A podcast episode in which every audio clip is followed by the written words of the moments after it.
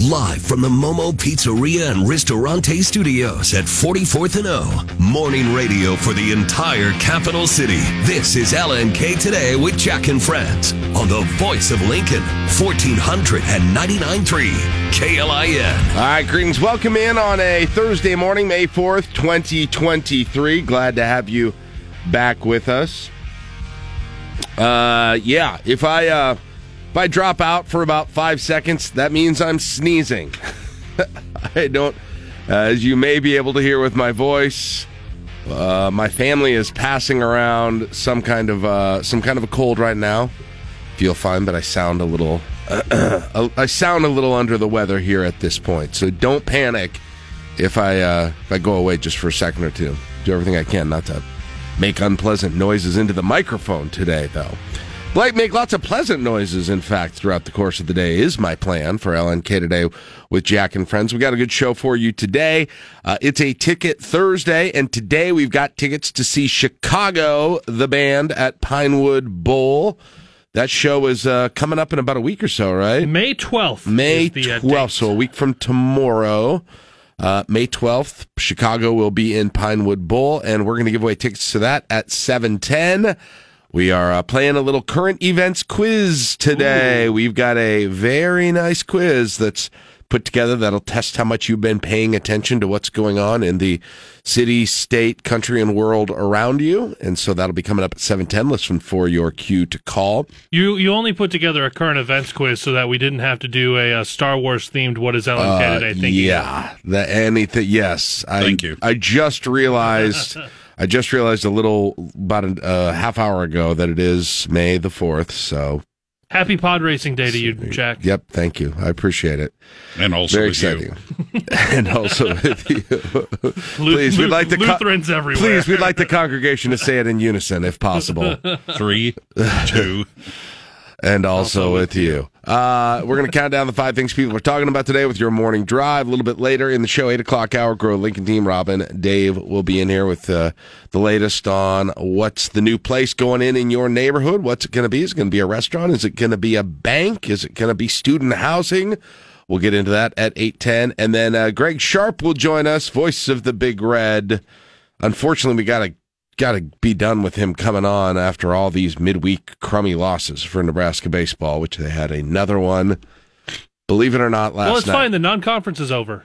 I think that, that that's what it is. Well, they got to play Creighton still next well, week. So, yeah, yeah. So there'll still be another hey, week of that. Hey, on Tuesday they are they're finishing up that previously suspended game. Yep. It's tied. They have bases loaded just with no outs. Just don't ground out to the, the pitcher. Seventh. That's all you got to do. Don't strike out. Don't ground out to the pitcher. Get the bat on the ball and make sure it goes somewhere. That's really all you got to do with uh, with that whole thing. Uh, so that's what we got coming up on the show today. Just to repeat uh, Mark's top story there area of town this morning. You want to uh, avoid 28th Street between Holdrege and Clinton this morning, if that happens to be somewhere that you're traveling, not necessarily a main thoroughfare, really. Uh, but the police has been dealing with have been dealing with a barricaded suspect, as Mark reported. Uh, police said about a half hour ago that the situation is stabilized, um, whatever that means in in this situation. But that street is still temporarily closed. So if that's an area you're going to be nearby, you might consider an alternate route uh, was, for the next uh, hour, maybe two. I don't know. Probably 10 to 15 minutes ago, LFR was called to this scene. They were asking for some assistance on ventilating the home. So oh, I, I would imagine. Oh, okay. I would imagine that had to do with understood. Some, I think, yeah. I, yep. Uh, all right. Well, we'll uh, we'll we'll we'll see what we hear if we hear anything more from Lincoln Police on that. But hopefully that uh, situation has uh, been been taken care of, and everyone is uh, is still in good shape after that's over. So we've got that. Um, a little bit more in terms of the election returns yesterday, and Mark touched on that too in his uh, newscast. But boy, did we remember on Monday, guys, Tuesday morning, I guess it would have been, we were talking about the total number of votes just to kind of give people an, an idea what to be looking for. And just looking at previous years and extrapolating the increase between the primary and the general, I, I don't know what you guys thought, but I had said probably around 70,000 votes would be the total cast. Well, I was short on that. 80,760 ballots were cast. That hits voter turnout at 45.7% for a uh, for a city election, which is way way higher than you normally see. And again, I think a lot of that can be attributed just to that mayor's race being more front and center than it typically has been with the money that was being spent on it. Uh, but still, nonetheless, when you've got a city election where you're going in and a lot of the ballots that are being cast, depending on what part of the city that you live in, might only have two, three. I don't know if there's a scenario where there can only be two, but maybe only three, three things on the ballot. Um, and city elections traditionally have not been huge turnout boons and has led to a lot of people saying, hey, this makes more sense to get on the ballot in the fall with state elections, with federal elections as well. But nonetheless, after uh, after this was over on Tuesday, just a record number of people who were interested in what was happening with this one. Yeah, Suzanne Geist added 1,013 votes to her total. Uh, Mayor Gaylor, uh, Baird added 1,912. Uh, there's 690 about provisional and resolution ballots uh, that have yet to be counted. Obviously, none of the races are going to be uh, changed by any of that now. Yeah, we're all, it's nothing's within that range, right? right, right. Not, any of the city council races, any school board, uh, anything. technically, so. we don't know how many of the 690 belong in one particular district. That's but, true. But uh, no, the, the margins don't seem to appear to, and there, there were no changes with the 3,000 plus votes counted yesterday. All right. Uh, the legislature yesterday, Mark, got into the uh, state budget. It's kind of been a, a protracted uh, period of days on this, with the legislators receiving this fairly recently and getting right into the discussion yesterday. What was, I know this was just kind of first round, so nothing final was happening yesterday. Uh, just get a, give us kind of an overview of what did go down yesterday. Well, with, uh, um, the threat of filibuster, uh, Senator Justin Wayne, uh, he's on, on the uh, criminal justice and uh, is questioning the spending 360 million on a new state prison, and he, which he said will be full on day one. Um, so that's where, and he's threatened to filibuster the whole thing. We'll see how far that goes. He got some support from Senator uh, Don, uh, Danielle Conrad as well. Uh, so that seems to be one of the biggest uh, sticking points at this point of the discussion. But like you said, it's just the the initial round. But they're they're getting down to, uh, as they say, the short straws here, running out of time. Right. And this is constitutionally required. They don't have it by adjournment uh, early June the governor will have to call a special session. Okay, and then yeah, then the, that's one that's one of the things that they've got to do. None of the uh, other bills, the ones that we've been talking about largely throughout the year, is something that has to happen. Uh, and so the legislature could adjourn without anything happening yep. with those. I believe the, the, the current budget ends June 30th. Okay, so so you'd have to you you've, you'd have to move quickly if if you didn't have that done. That, no. uh, yeah, we're on a fiscal year like that. So uh, one of the discussions that happened yesterday was an amendment from Senator McKinney, which was which is interesting one. It would have added uh, condition onto the funding for the new prison, which you just talked about, but the condition would be that the new prison is built only if the state demolished the existing penitentiary in Lincoln and then did some other things like expanded work release treatment centers some of the things that would actually uh, as as he would put it would reduce the state prison population. Now that did not that did not pass so there's no requirement attached to that as it stands right now. But it does bring up an interesting question mark is mckinney was essentially saying look they're going to figure out a way to to keep that penitentiary open and used for something and he doesn't want it to stay um, as part of their plans going forward. He said he'd like to see it bulldozed. It does bring up an interesting question: What will happen if there if this does go down and you're building a 350 million dollar prison somewhere outside of Lincoln? Um, between Lincoln and Omaha, wherever that's going to go here at this point, what does become of the state penitentiary? Like, what can you do with it at this point if it stays on the state rolls exactly? We heard a lot last year and, and leading up to this year about the cost of actually rehabbing that place to make it useful, given how old that it is into the future. But if you're not going to have it as that main location, I, I, wonder what else you can even do with it. And I don't necessarily have an answer here at this point, but that's fascinating just because it's something that in Lincoln, so many of us are familiar with driving by and, and seeing, and what would ever happen to that huge facility that's out there on on uh, Nebraska Expressway. I would I would think if, if prison reform is going to be part of this, such things as uh, maybe a medium security or a, a low lower security rather than a maximum security facility be on that site. It's uh, obviously within the the uh, metro area. Uh, it's owned by the state. It, it's got you know pretty good access, so maybe that's a possible use. But yeah, probably going to have to tear the old one down and, and start fresh because the infrastructure there is just it's, yeah, it's just like uh, yeah, just how much money do you have to put into it? You're already going to spend 350 uh, million, uh, or that's the number right now, on a completely new facility. What money do you need to make that usable for whatever it is at that point, and how much more of an outlay does that add on to what you've already got with this new prison? And well, it, it, and is it going to help the over? You know, because the overcrowding, they're, they're saying another. My goodness, said the the population already at five thousand five hundred, and the the numbers uh, expect that by twenty thirty you're going to add another thirteen hundred to that. You're already crazy overcrowded at this point. Yeah, unless they expand the uh, the, the new prison and make it larger. You know. Yeah. Is, uh, yeah, is is that it Tecumseh is uh, is full. Yeah, at plus, and and so uh, and you're not going to be able to to shut down the penitentiary here until you've got a newer prison built or a new right. newer facility. Right. Some of the, uh, you know, I think there's some variance within that building. It's been a long, t- it's been 20 plus years since I've been inside that building, not as an inmate, but as a, as someone who toured the uh, the state penitentiary when I was working at the Attorney General's office.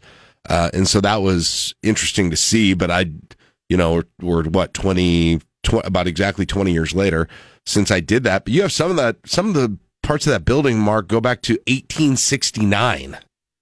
Uh, well, yeah, you, you, can just look at look at the outside wall. Yeah, yeah, you don't have to go far, but they have some of them have been updated. Like, how do you partially use that, or how do you sort of adjust what it's you know what it does to to give it some some value? And man, can you imagine though? Not from really a policy debate within corrections, but can you imagine that whole area that whole area of land we've gotten so used to seeing that big structure on yeah. just being wiped out and bulldozed and what you do boy what a nice world that would be if you had all that land for lincoln to have something else there that isn't uh, that isn't penal related a park or a you know a big vape shop or something you know be amazing a very large cool crest a very large cool right there's there's where just cool make, crest just make go. sure you don't have to uh, have a tea time that might be affected by a train. Yes, that's that may not be the best. Yeah, it's not it's not a super peaceful area regardless between between the train tracks and between the heavy traffic there. The slightly less heavy traffic now, but still the heavy traffic there on Nebraska Expressway. Leave a lot of it up, paintball facility. Ooh, that would be okay. Okay, I'm listening. You'd only have to do some minor capture the flag. Uh, yeah. Giant escape room? Yes. Which it feels like it's already a giant escape room, right? That's true. I mean, hopefully not. hopefully one that everyone's failing at. I, yeah, I hadn't. Uh, yeah, had So anyway, we'll we'll, we'll uh, continue that budgeting debate, and like Mark said, they've got to get that done here by the uh, by the end of June. So they've got to really kind of get going on. And there were some complaints by some of the members of the legislature saying, look, we just got this on our desks like uh, a day ago, and it's difficult for us to be expected to vote on. This always comes up with budgets. This happens in the federal government too. Everyone's like, we're voting on stuff we haven't read yet. So, and I think one of the senators was going through and going through and finding typos in it and bringing those up to to have them corrected. So, uh, all right, Caleb. Anything? Obviously, can, can I throw one more in? Oh, go ahead. Yeah, there's a, an event happening out at Scott Middle School. Got, I posted the story um, at klin.com. They're having a Mad Fair this afternoon from 4:30 to six. It's a sixth grade project on um, MAD is for make a difference. And I was out and interviewed one of the students and saw some of their projects that are going to be on display. Check this thing out. It's pretty cool the way they've got these sixth graders working on on uh, making a difference in our community. Cool. All right, very good. So you can check that out at klin.com. com. Look at uh, look at more of that. And And now uh, I'll go away. that's all right. Thank you, Mark. No, I I- appreciate it. I got to check on that LFR and LPD. Yeah. Um, and and uh, Caleb, we mentioned it earlier, but Nebraska baseball continues to have midweek woes against teams that on paper should not be matching up with Nebraska. Hey, eliminate But the once first again, inning, and Nebraska won five to one last. Got night. a big hole at the beginning and just couldn't couldn't get caught up, and still had chances at the end, but just couldn't get that super clutch hit at the very end to to do it. And man, and I mean, if there was any doubt before, which I don't think there was, but the key to Nebraska now postseason play is all going to be going through Omaha at the beginning. Yeah. at the beginning of the Big Ten tournament, you've mm-hmm. got a couple weeks. You're going to go to Omaha. Hopefully, you you know you can you can have a what you got three series left: Maryland, Penn State, and Purdue and you, you if you kind of tread water, I think even if you kind of tread water in those, go five and four or something like that, you're still in pretty good shape mm-hmm. for being in that top eight to get to that tournament. But the only way you're seeing a regional at this point is by winning the Big Ten tournament. Yep. It just too way. It, it already was there, but now it's sure just way too much damage in those RPI killing midweek games against the South Dakota States and the North Dakota States and the Omahas of the world. Four and four against the Summit League this year. That's rough. Went 500. First ever loss to North Dakota State. Who had a losing record this year? Uh, by the way, all of the Summit League teams that Nebraska has lost to have losing records this year. overall. All right, Um, disappointing. They, did beat, uh, did sweep Northern Colorado, so there's two of your uh, four wins. okay, It'll be an interesting question for Greg Sharpe. If you were to know that with three weekends of play left, Nebraska would tie the number of home runs hit by the 03 team, where do you think this team would be? yeah, it's crazy. And they hit, hit home runs last. Bryce got another one last night too, and um, keeps keeps bumping that total up. But when you're in a 5-0 hole at the beginning, it, It's tough to come out of. Tough to come out of. They got Maryland this weekend. First game's on Friday here in KLIN at 5.30. First pitch at 5. That's tomorrow. All right, 626. We'll take a break. More sports coming up next from Caleb on KLIN. Love KLIN? Tell us why with a voice message in the free KLIN app. Pulling up to Mickey D's just for drinks? Oh, yeah, that's me. Nothing extra, just perfection and a straw.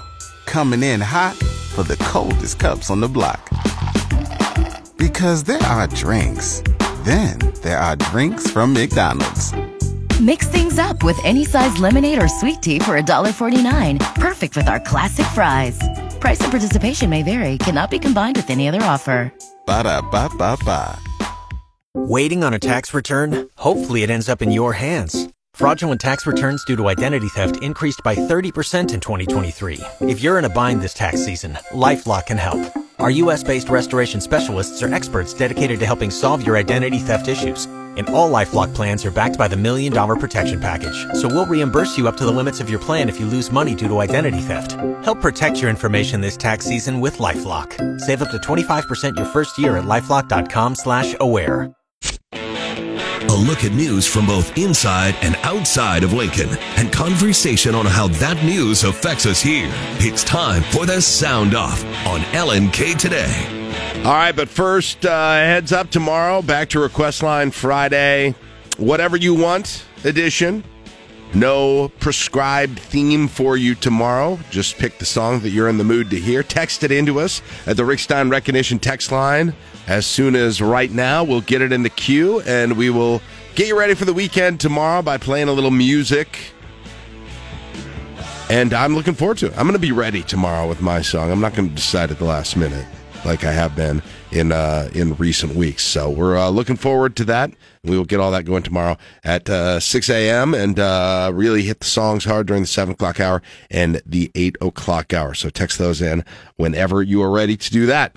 All right. Hey, and don't forget, we are now 20 minutes away for that cue to call to play uh, to play Ticket Thursday. Our tickets on the line are tickets to see Chicago right here in Lincoln at Pinewood Bowl. The band, not the musical.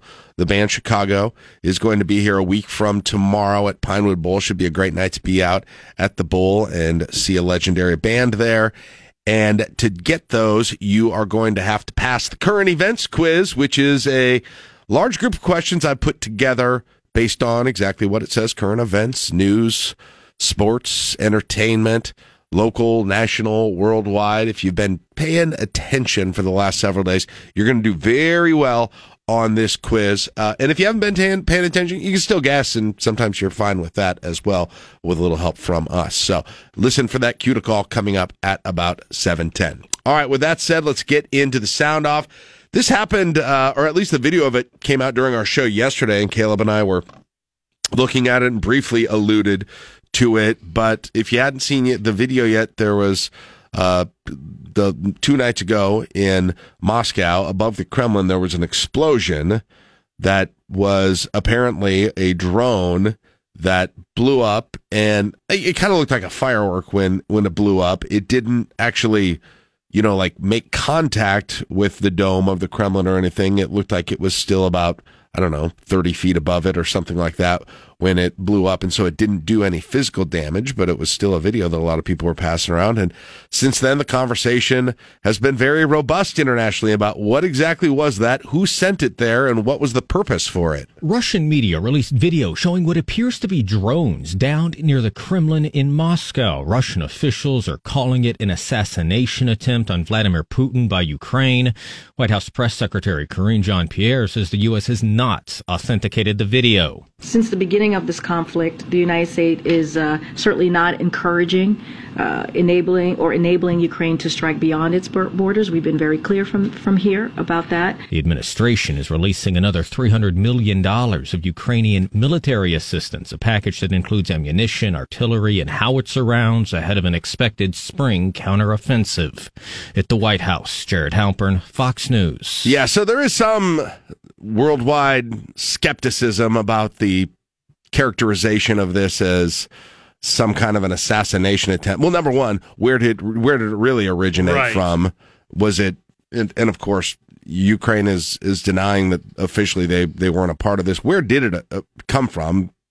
Who knows exactly? And then number two, when we watched it after watching it again, I said to you, Caleb, I was like, that that looks like uh, an artillery shell, as in the artillery shell that you can buy in Lincoln for the Fourth of July. Yeah, is kind of what it looked like. The explosion. It was not like a. It was not a world rocking explosion by any means. And because it exploded still a little bit away from the actual building, I'm curious how much damage it could have even caused if it ha- had it gotten right up. To, if it had made right, contact, right, right. It. it looked like uh, to me, it looked like it would have been something like exactly like that. If you had a firework go off next to a building, which I suppose could could cause some damage, because could cause a fire, but the impact of it isn't going to destroy the building or kill anybody inside of it. No. But again, this is based on my own whatever expertise I have just looking at the video, but that's what it looked like. It looked me, like so. it would have had to fly right up to someone's chest, right, to have actually been fatal. And then the know? other thing is, I, I, guess Putin doesn't actually stay there, so no. he wasn't wasn't there at the time and doesn't technically stay there. So I don't know exactly what's happening, but I do obviously. I think, as most of us probably do, have some level of of skepticism of the way that it is uh, being characterized and what actually happened there by the uh, by the Kremlin itself. News yesterday back in the United States, another interest rate hike. The Fed did it again, and uh, Boy, we're living like it's 2007 right now with these interest rates. The Federal Reserve reinforced its fight against high inflation by raising its key interest rate by a quarter point to its highest level in 16 years to a range of between 5 and 5 and a quarter percent. The level is just below the prior peak of rates before the Great Recession of 2008. Fed Chair Jerome Powell. Since early last year, we've raised interest rates by a total of 5 percentage points in order to attain a stance of monetary policy that is sufficiently restrictive to return inflation to 2% over time. In a hint that central bankers could pause rate hikes after the latest move, they cut a phrase from their previous policy statement in March that said some additional policy increases might be necessary. Hillary Barsky, Fox News. All right. Yeah. So maybe this is finally the end of the line for this thing, and, and you're having more conversations about these, not just conversations, but actualities with uh, some, some of the smaller banks having issues and being scooped up by bigger banks as well. And so I don't know. You just have a little bit of a feeling that with the comments going along with it, that this might be this might be kind of the peak of this in terms of the interest rates raising for at least a little while now.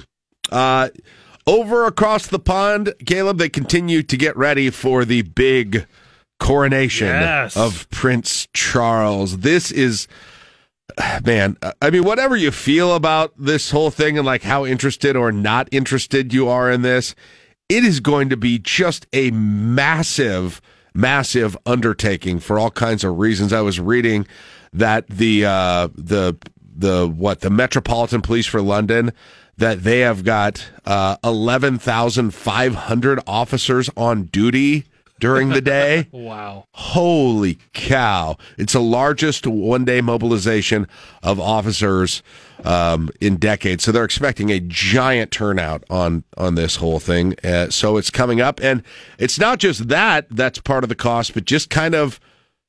uh, You know, it's coronation, so it gets pretty extravagant. If you still do coronations and you still have a royal family, you got to do things very fancy and very gold plated. Some estimates have this weekend's events costing around $125 million, and it's the British people picking up the tab. Then there's the extravagant show of wealth, gold coaches, and crown jewels.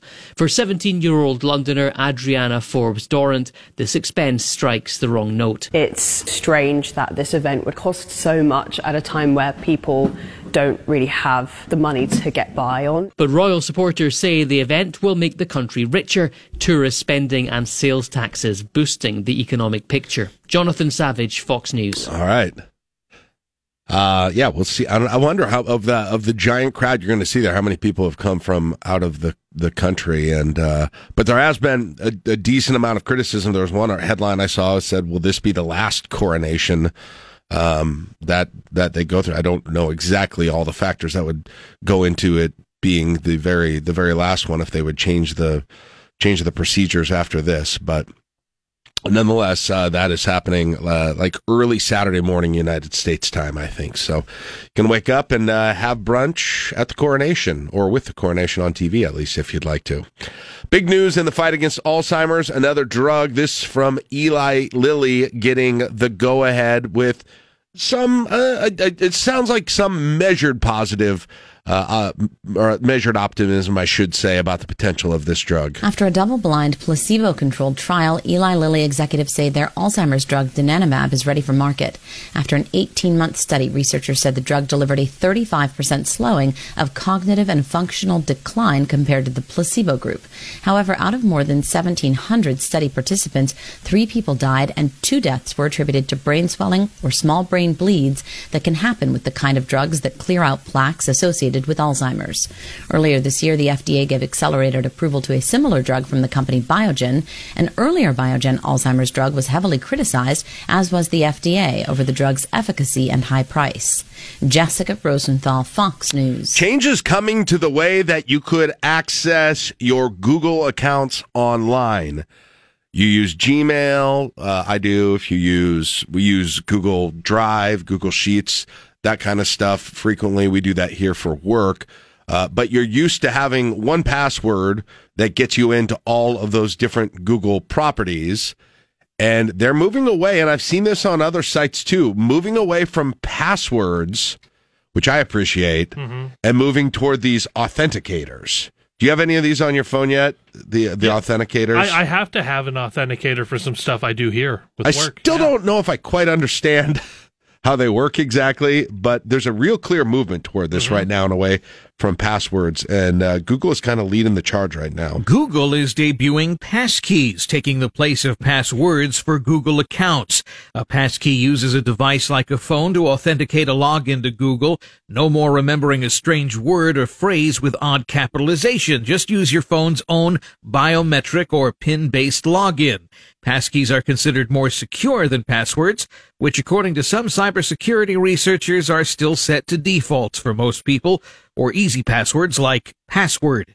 Google's passkeys will work with many device brands, and Apple debuted passkeys on their devices last fall.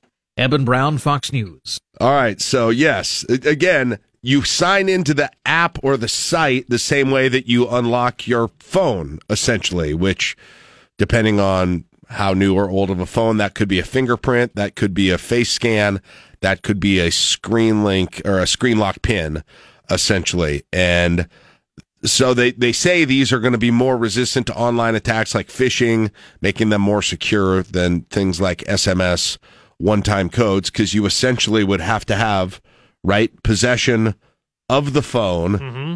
and then the like for me it's face login Yeah. for some people it could be a pin code depending on what kind of phone that they have like the way to get a to round it if you were not not i'm giving people a playbook on how to do fraud but you would have to have the phone and the passkey or the the whatever the thumbprint or whatever that it is. So they're looking at bringing that more to chrome more to android paypal um, yahoo doing more of this. And you can now do this with google. You have to go to g.co slash passkeys and set it up. I think i'll do that. I think i'm going to set it up. I'm all for a world with fewer passwords like the pa- it just i'm uh, number one just the the inconvenience sometimes uh, because you've got to change them or i feel like everybody if they don't have a password manager we talked about this on the show a few weeks ago if they don't have a password manager or they don't take like if you have an apple if you have a mac or an iphone it'll suggest like this crazy long password for you and then you hope it remembers it and that always sort of stresses me out too but otherwise i think people rotate between like three and four passwords for everything that they've got it it, it probably feels like it was And- also, and I, I know we had this big conversation about password passwords, but just recently here in the last couple of weeks, I got um, I upgraded my phone. Great, All- like it transfers everything over. What it doesn't do is automatically relog into all of your apps. yeah and I'm going through for like 30 minutes, an hour, just like, can I can I get all of these logged in so that it does? I open it up, it reads my face, and it, it logs me right in. How do I just get back to that ease of Yeah. use? I hope Uh, pass passwords so- are. I oh, hope they're dying out. That'd be that would be very nice. It I- would. I was just messing with it. I was trying to set it. I went to that website I just gave to set it up for Google, and it said on my. I was using on my desktop here. It said I've got to do it through my device, which I guess makes sense because that's essentially the key to Yeah, that'd be getting in. what so you you've got to have you. that first to be able to uh, to be able to do it. Uh, inductions into the Rock and Roll Hall of Fame. They were announced yesterday, and Are are there more non rock and roll going into the rock and roll? Hall of Yeah, Fame? you could- you- or, you- or are people not like uh, uh, as upset by that? I think. Well, I mean, last year was it last year that they put Dolly Parton in, and she said, "No, I'm not going in because I'm not rock and roll," and then Yeah. she essentially changed her mind on that whole thing, and now she's putting out an album that's like literally self-described rock and roll she songs. she after wants that's to be worthy of the she rock felt and like roll she Hall had to do it, but they've had people like that in the past. I don't know. You take a listen and you see what you think. Missy Elliott, Sheryl Crow, Kate Bush, Willie Nelson, Soul Train creator Don Cornelius, George Michael, and Chaka Khan. The Spinners and Rage Against the Machine have all been inducted into the Cleveland based Rock Hall. One of this year's breakthroughs is Missy Elliott, who becomes the first female hip hop artist in the hall. Kate Bush was a nominee last year, but got in riding a wave of popularity after the hit Netflix series Stranger Things featured her song. Also making the cut, Elton John's songwriting partner Bernie Taupin, DJ Kool Herc, and influential guitarist Link Wray. The induction ceremony will take place November 3rd in Brooklyn, New York. Michelle Polino, Fox News. I News. just watched a documentary on Link Wray. That's really cool. Um, Missy Elliott. There is not a time in my life where someone will say they'll just in just in the middle of a conversation, is it worth it? And I just go, let me work it. Well, Will, I'm surprised. down, Will, flip it, and reverse I'm kind of surprised Willie Nelson wasn't in before now. Right. That's that surprised me a bit. Sheryl Crow. I mean, don't don't get me wrong. I mean, she came to Lincoln a while ago. It would have been a good concert to go to. I don't know that I would have thought Rock and Roll Hall of Fame though. No offense. How long to until Sheryl fans out there? How long until Carly Rae Jepsen's in the uh, Rock and Roll Hall of Fame? That one that one surprised me a bit. George Michael definitely, yeah. He should he he should have been in already. Too bad that he's obviously passed away now and isn't going to be able to uh isn't going to be able to enjoy that. All right, and uh well, we'll finish with this. If you've got the uh the Star Wars fans in your life, the very big Star Wars, get ready for them to be uh I got my Boba Fett hoodie on. I didn't even notice that. Well, get ready for people like Caleb around you to be dorking out today. Today is May the 4th, Star Wars Day. The Force is with you, young Skywalker. And it's not just a day that has a little fun with the phrase, May the Force be with you. It's also officially observed in California, where lawmakers voted to declare May the 4th Star Wars Day in 2019. May the Force be with you. You can celebrate by watching all the Star Wars movies on Disney Plus, which is launching two new shows to commemorate it Star Wars Visions Volume 2 and Young Jedi Adventures. May the Force be with you. A Return of the Jedi is back in theaters with screenings today as the film celebrates its 40th anniversary this year. May the 4th be with you. Tanya J. Powers, Fox News. Anything to say about that? Comment? I know my. Uh, I believe my daughter's got some stuff she's going to wear to uh, daycare. I think my Oh, wife is kids will love that. Taking uh, taking the lightsaber to work. Okay. Are they Uh, allowed to bring lightsabers into the office? Here, here's the thing. As a matter of fact, the uh, the head. I can't remember if it's the the office manager or the head nurse or whoever organized. Like if you think of the office and they have like their party planner, Yeah. it's essentially that person. Oh, that's said, good. Said it's okay to dress up for May So- the Fourth, and if you have lightsabers, to bring them. It's okay to bring your it's okay to bring your lightsabers, but this day only. Yeah. Yeah. That's uh that reminds me of that just reminds me of the movie Office Space where it's Hawaiian shirt day on Friday. I, I just I, I, I know it's it's a thing today, and I know you kind of poo poo it a little bit, but I I really en- I really enjoy the connection that I've got with my daughter on just being able to watch it, and she knows it's a fun thing, and I- and I like that. what do you watch with her? Do, um, well, they they've got a bunch of animated series. Oh, okay. Uh, they, and they just released, like they just said, they've got the, the Young Jedi. They had the shorts, and now they'll have some a- actual little episodes. right. They got like 5,000 spin-offs now, so I don't even know. Yeah, they, they've got a bunch of different things to, to watch, but it, it's a fun thing that I can watch with my daughter, and she'll she'll come sit down, and she knows before nap. She goes Star Star, and I'm like, I'm never going to correct her and say it's Star Wars. I will let her say Star Star forever because it's so She's cute. She's going to be 40 years old and still staying Star Star and her friends are going to give her heck. She dressed as Rey and came by your house last Halloween. Oh yeah, that's right. I forgot about that. All right. Well, there you go. May the 4th be with you. And also with you. Nerds. 654 on KLIN. It's our weekly spotlight of pets for you to adopt from the Capital Humane Society on LNK today. All right, 54 degrees in the capital city. Wow, it's warm out already. Uh, and we have uh, Ruby joining us today from the Capital Humane Society to tell us a little bit about what's available for adoption at the Humane Society. Good morning, Ruby. How are you doing today?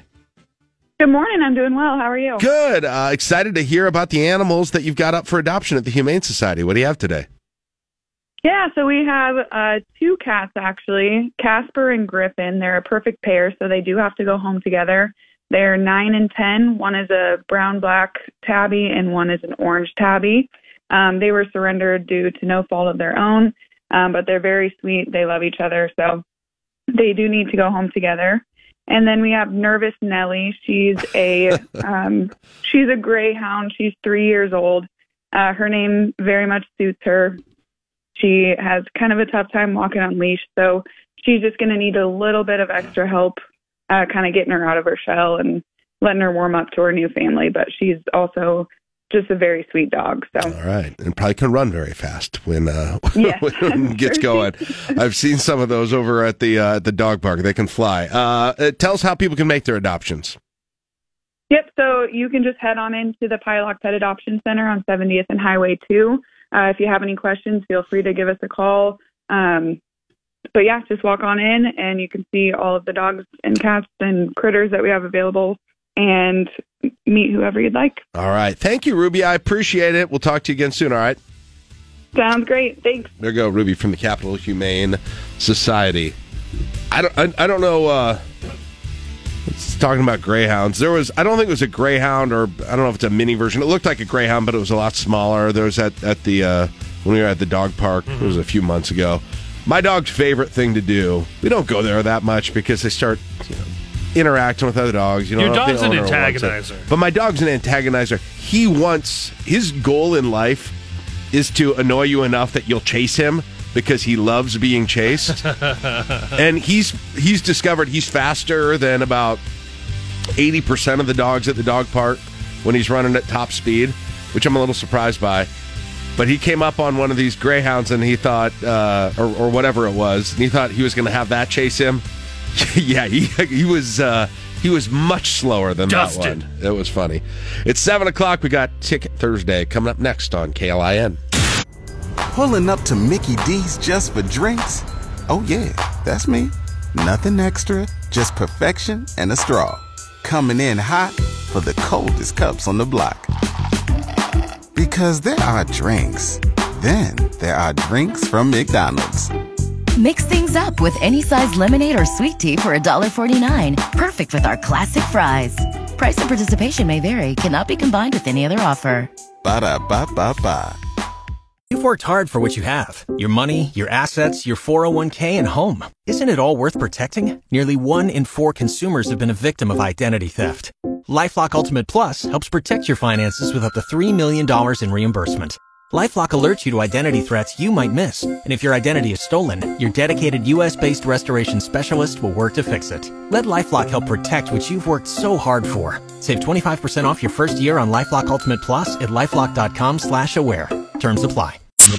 Live from the Momo Pizzeria and Ristorante Studios at 44th and O. Morning radio for the entire capital city. This is LNK Today with Jack and Friends on the voice of Lincoln, 1499.3 KLIN. All right, 54 degrees in the capital city at 710, and it's time to play the current events quiz. Here's how it works.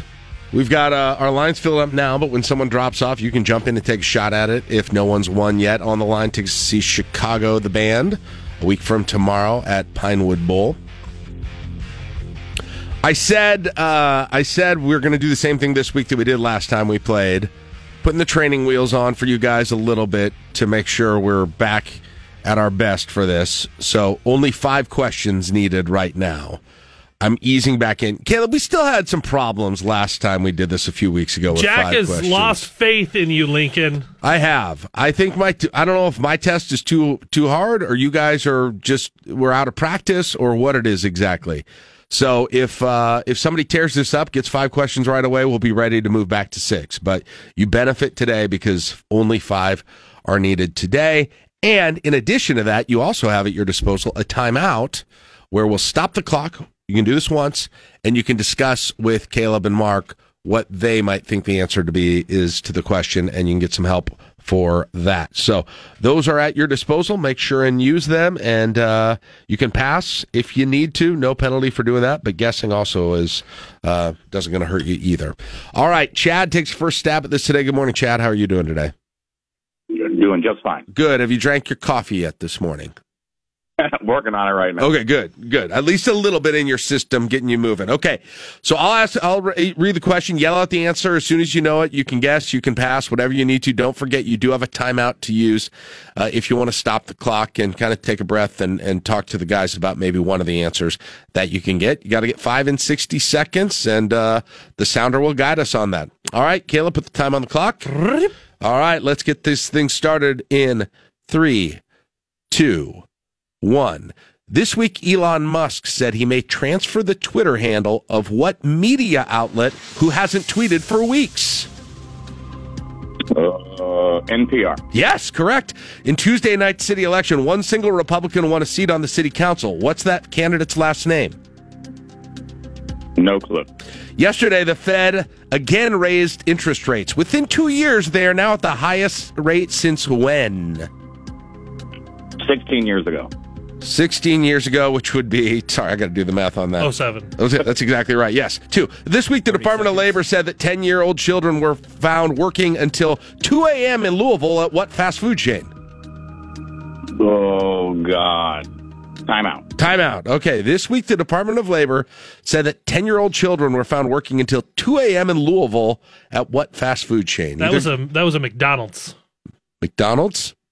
McDonald's? All right. Uh, Caleb says McDonald's. You want to jump on that?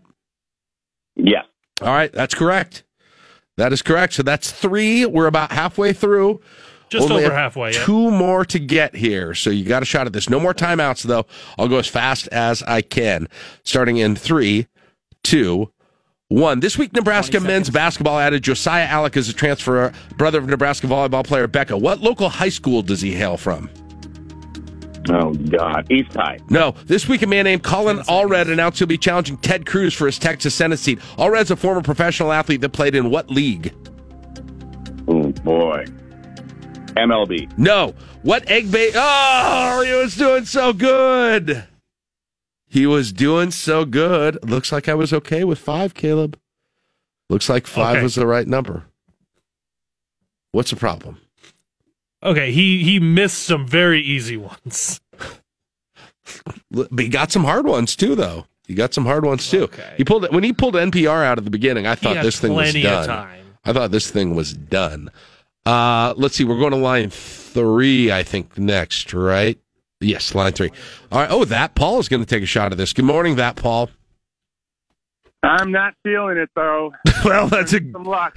right. Well, definitely a good idea to call in then. Uh, but we'll see. Maybe you are. Maybe you are, or maybe these guys can push you over the top for this. Don't forget to use your timeout. We're going for five questions correct in 60 seconds. Put the time on the clock. In three, two, one. What egg based breakfast dish has been named the official dish of the upcoming coronation of Prince Charles? Scrambled egg. No. This week, the USDA declared Lancaster County and 11 other area counties disaster areas due to what issue? Uh, drought. One, yes. This week, the FDA approved a drug called Arexvy, which is the first ever vaccine for what respiratory divi- disease that affects both small children and elderly people? RSV. Yes, correct. This week, what rock and roll star in an interview gave his blessing to his 20 year old son's engagement to 19 year old Stranger Things star Millie Bobby Brown?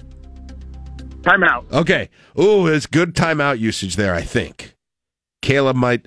This week, what rock and roll star in an interview gave his blessing to his 20 year old son's engagement to 19 year old Stranger Things star Millie Bobby Brown? Do you know it, Caleb? We've talked about this and I can't remember. oh no! You'd, you definitely know this rock star. You def and his sons. Wasn't it Bon Jovi's son? yes, yes, yes, yes. Bon Jovi. Bon, is, I- that just is it John Bon Jovi? Yes, it is yes, it John is. Bon Thank you, Jovi. Mark. All right, he Thank you, pulled it out. Thank you. All right, so he's got three. American collaboration live. You you have uh, two two questions you have to get. How much time do we have, Caleb? Way too much. All right. Well, that Paul. We'll see if we can do it. now I'm jinxed. Thanks, Yeah. Caleb. All right. A 50,000 Powerball ticket sold in what Nebraska town will expire if unclaimed by the end of this week? 20 seconds. Omaha. No. This week it was confirmed that Kevin Costner will not be returning to what TV series? Yellowstone. Yes, four. It was reported by local media this week that what Chinese restaurant in South Lincoln would be closing its doors? Uh, ro- rolling walk. No. This week the brother of what NFL quarterback was arrested and charged with counts of sexual battery? Um, Yes, you got it! That's a, a weird thing to celebrate at the end, but yes, you got it. you got it. Uh, it was Jackson Mahomes, brother of Patrick, and you got five. That, Paul, you're going to see Chicago. I don't think it's the original lineup from the late 60s, but nonetheless, I think they'll probably still be good, all right? I'm taking it, baby. There you go. All right, hang on. We're going to get your information. Not that we don't already know it. We have very good access to you if we need it. Let's go through these questions and see how the rest of you would have done on this. Were you the contestant on request line? Excuse me, on Ticket Thursdays. My goodness, Ticket Thursdays current events quiz. Uh, Elon Musk said he might might transfer the Twitter handle of what media outlet? That was NPR. First caller got that right. This one he didn't get though. Tuesday night city election. One single Republican won a seat on the city council. What's that candidate's last name? well, his first name is Tom. His last name is Duden. Duden. Yeah, I was only going for the last name, but there you go. Uh, interest rates highest. by the way, replaces the other, the only other Republican. that- McGinnis. McGinnis, yes. Uh, Fed had raised interest rates, highest rate. He got he nailed that one, t- 2007. But I had After to, it took you a little time to I had do, to some do the math. math. uh, okay, the McDonald's one, Caleb got. He found that in Louisville. Ten year olds Yeah. working there until 2 a.m. That's crazy. Uh, this week, Nebraska men's basketball added Josiah Allick as a transfer, brother of Nebraska volleyball player I- Bekka. What local high I school? even know that one. Yeah, The North Star. North Star. Lincoln North Then he Star. went to uh, Kansas City, then New Mexico. Let's see if either of you knew this one. Um, I, I had to look this one up. This week, a man named Colin Allred announced he'll be challenging Ted Cruz his, for his Texas Senate seat. Allred is a former professional athlete that played in what league? NFL. Yeah, played for the Tennessee Titans. He was a linebacker. I never had heard of him. What egg based breakfast dish has been named the official dish of the upcoming coronation of Prince Charles? Don't know, don't care. Eggs Benedict. Egg based British quiche. It's Uh-huh. quiche. Well, I hate him already. All right, drought was the uh, reason for the emergency. Uh, Paul got RSV, that was correct. He got Bon Jovi, that was correct. Fifty thousand dollar Powerball ticket sold in Beatrice. Nebraska town? Beatrice. I don't know. Do I have that laying on the nightstand in my vacation home? I don't I even wanna know, for I- sure. I want to know if Caleb's grandparents have got it laying on theirs. I don't know. They, they might. Yeah. Uh, so there you go. Kevin Costner leaving Yellowstone. I don't know really how that show is going to go on after that. Uh, it was reported by the local media this week what Chinese restaurant in South Lincoln would be closing its doors. What is it, Shen? Some- Shen Cafe. Correct. I was very sad about that one. And then Mahomes. Here's the ones that we didn't get to. You guys are probably going to do pretty well on these because you guys are the ones reporting these things. On Tuesday, Lincoln saw record turnout for its city general elections within 10,000 people. How many people voted in the election as of this morning? 80,000. 80,760. It's the exact correct answer. You don't need the 10,000. That's to the person correct. Uh, with, with approximately 690 votes yet to be detected. Uh, this week, Nebraska men's basketball landed transfer point guard Ahron Ulis, who had previously been a starter at what Big Ten school? Iowa. Yes. Yesterday, don't ever say it like that again, please. Yesterday, Nebraska legislators gave first round approval to a $350 million project which would build a new what facility? Maximum security prison. Yes, that is correct. What potential 2024 GOP presidential candidate said of Donald Trump's plan to opt out of the initial Republican debates this week? Quote, obviously he's afraid, end quote. Who would say that? You can imagine any Republican would say that. One of them did. Who was it? Tim Scott. No. Sarah Palin. Sarah She's Palin? not even running. Nick, Nikki Haley. Nikki, no, none of those people would say that. Pro- probably Vivek. Uh, No, he wouldn't say that either. He loves him. Loves him. Chris Christie. Chris Christie. I said potential candidate. So, oh, I didn't realize that. Yeah. I thought uh, TNT announced it'll be broadcasting a celebrity sports golf special competition between members of the Kansas City Chiefs and the Golden State Warriors. Name two of the athletes that'll be a part of this. Did you see this? I didn't. Oh, but yeah. I, I would guess Curry and Kelce. Curry, Kelce, Curry and Thompson are going to combine to take on Kelce and Mahomes in a head-to-head golf competition. So, there you go. What was uh what do you think guys? Is it time next time we bring this back whether it be next week, a few weeks from now, whenever that it is, is it time to get the training wheels off and go back up to 6?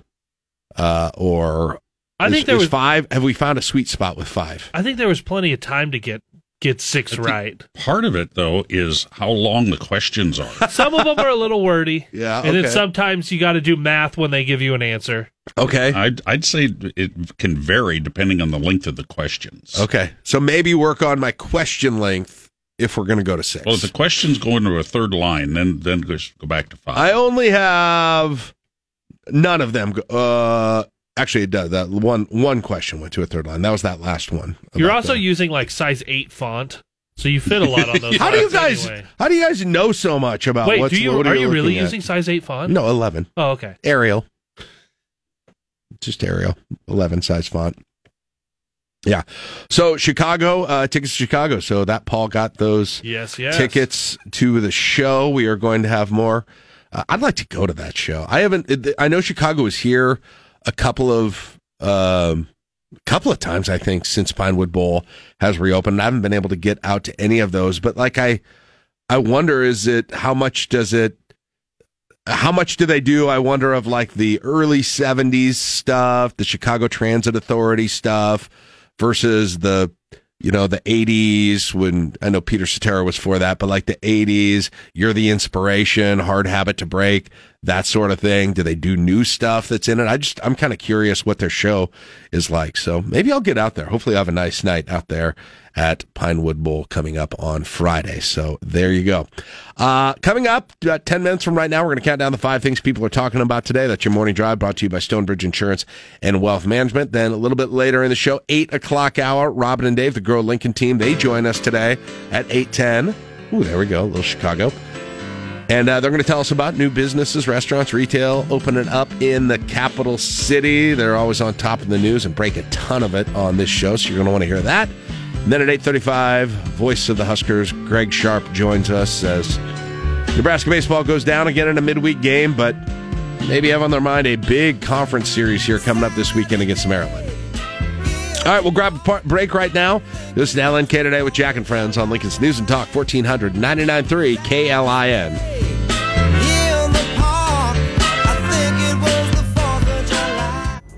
Pulling up to Mickey D's just for drinks? Oh, yeah, that's me. Nothing extra, just perfection and a straw. Coming in hot for the coldest cups on the block. Because there are drinks, then there are drinks from McDonald's. Mix things up with any size lemonade or sweet tea for $1.49. Perfect with our classic fries. Price and participation may vary, cannot be combined with any other offer. Ba da ba ba ba.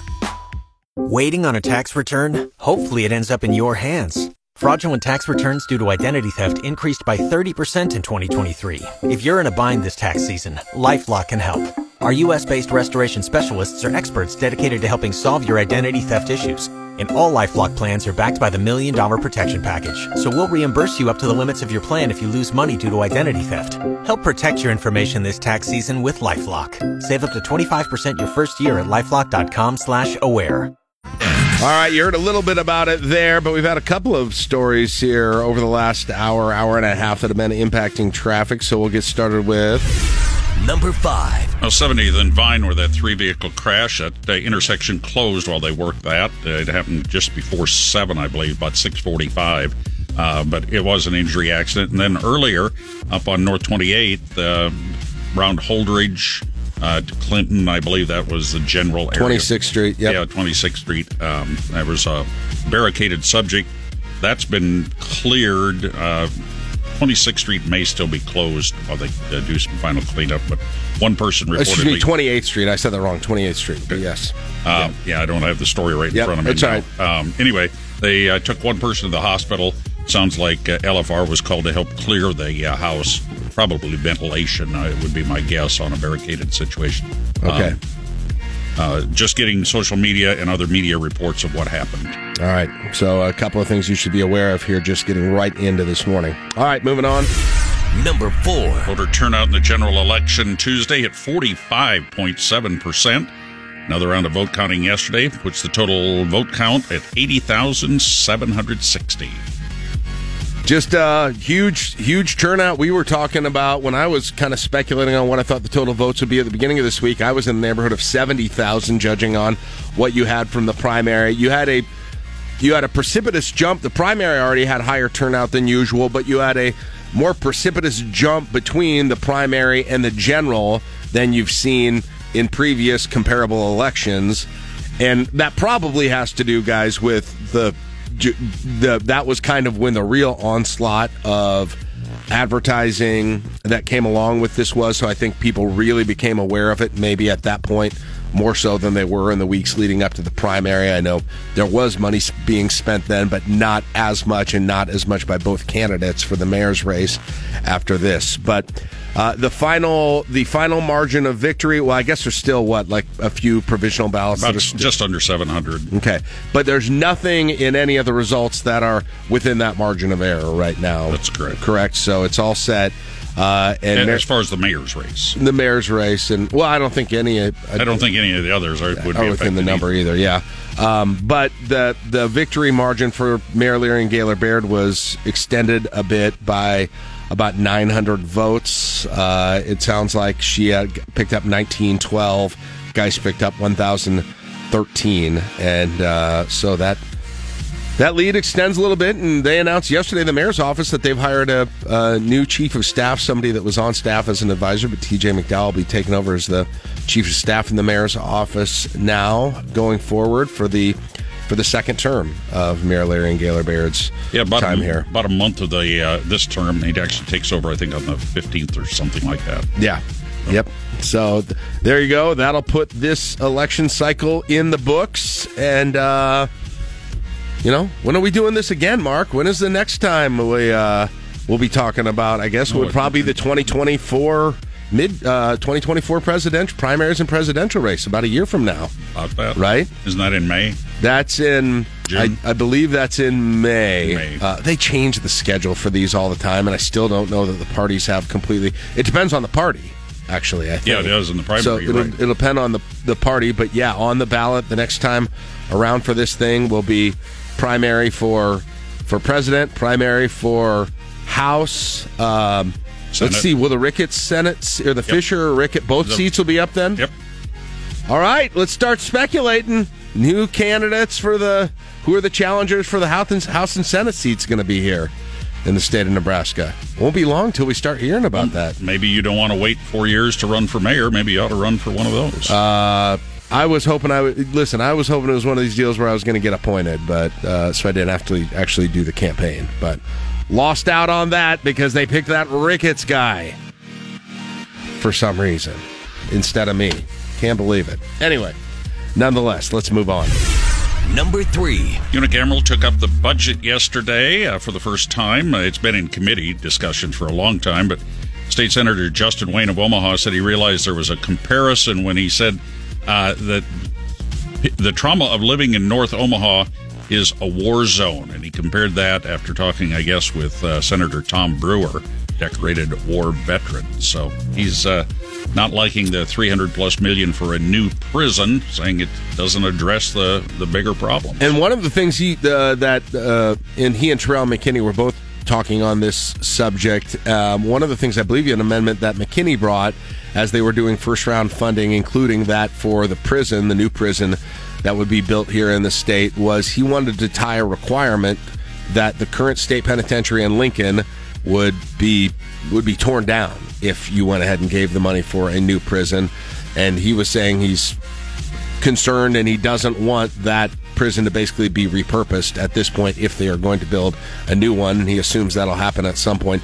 That amendment did not get through with the bill so that's not there. But as we talked about earlier in the show mark it is interesting. I, I, I haven't heard a lot about this but what exactly the plan would be for that building that dates back parts of it at least to the 1800s what exactly is going to be the plan for that when we heard last year about just how much it would cost to actually it would it would cost more uh, almost to repurpose it to make it then build a new prison at this point what are you going to do with that huge thing and how much money do you have to put in that to do anything with it at this point um, and what would the financial situation be if you did completely get rid of it? Would it be a, a savings if you still need another facility for services that could have been held there? Would it still make more financial sense to build something new instead of use that or get that to work too? These are all questions that I've got too, and it's these are ones that impact Lincoln. Well, it, it comes down to the point of, of not just the facility, but the location. There's some comparisons. Probably you could draw to Pershing. Uh, you know, uh, the location is great, but the building no longer functional. Yeah. So, you know, that doesn't mean you give up the location. It did. It did get me thinking, though, and, and we talked about this earlier too. But boy, what if they actually did go through with razing that place, completely getting rid of it, and what a big chunk of land you'd have right there along Nebraska Expressway, something that we've all driven by probably thousands of times over the year. Um, be visually, it'd be a lot more pleasant. I guess I can say that. Yeah. The fortress of a prison being v- viewed on your drive every. Listen, they've they've got to be there. We've got to have them, but. If, if that were my drive every day, there's definitely other things I'd rather drive by than looking at the prison and all the barbed wires and the towers and those sorts of things. How many years has it been since it's really been part of the community? I mean, it, when it was originally built, it was outside of town.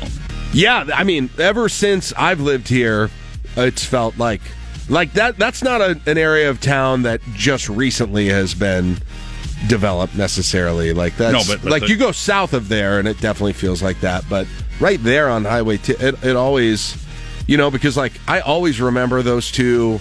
Somebody can correct me if I'm wrong, but like those fast two fast food restaurants, it used to be an Amigos and a Burger King over there.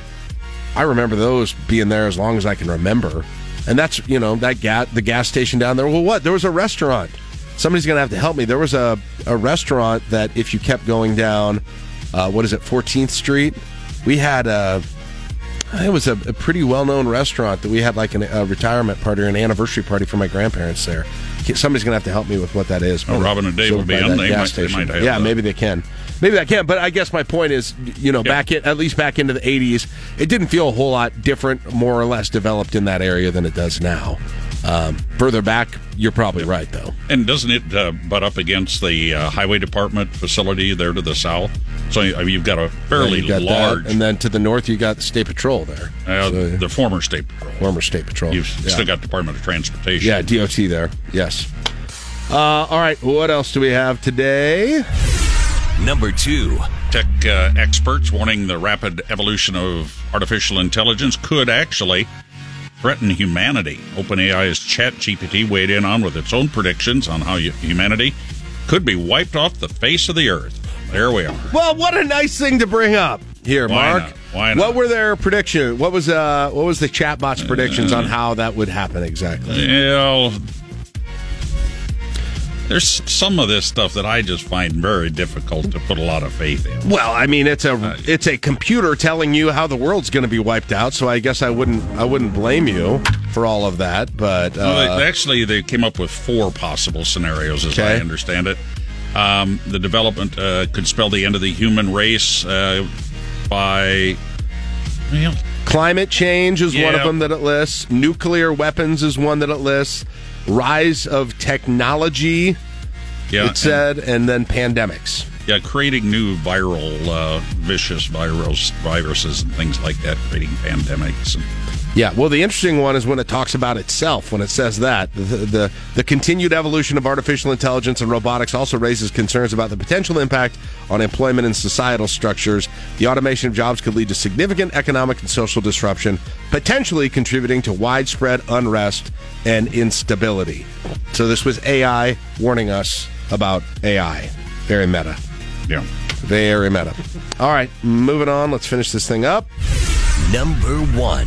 After being down five, uh, the Husker baseball uh, climbed back within a run, and uh, but couldn't complete the comeback. So, suffering a six-five loss to North Dakota State at Hawks Field. Another Midweek- midweek's not good. another midweek loss. Another loss to a team from the Summit League. A loss to a team with a losing record. It's just a it's a bummer that they've not been able to put it together for so many of these midweek games. Because Caleb, you think of it and.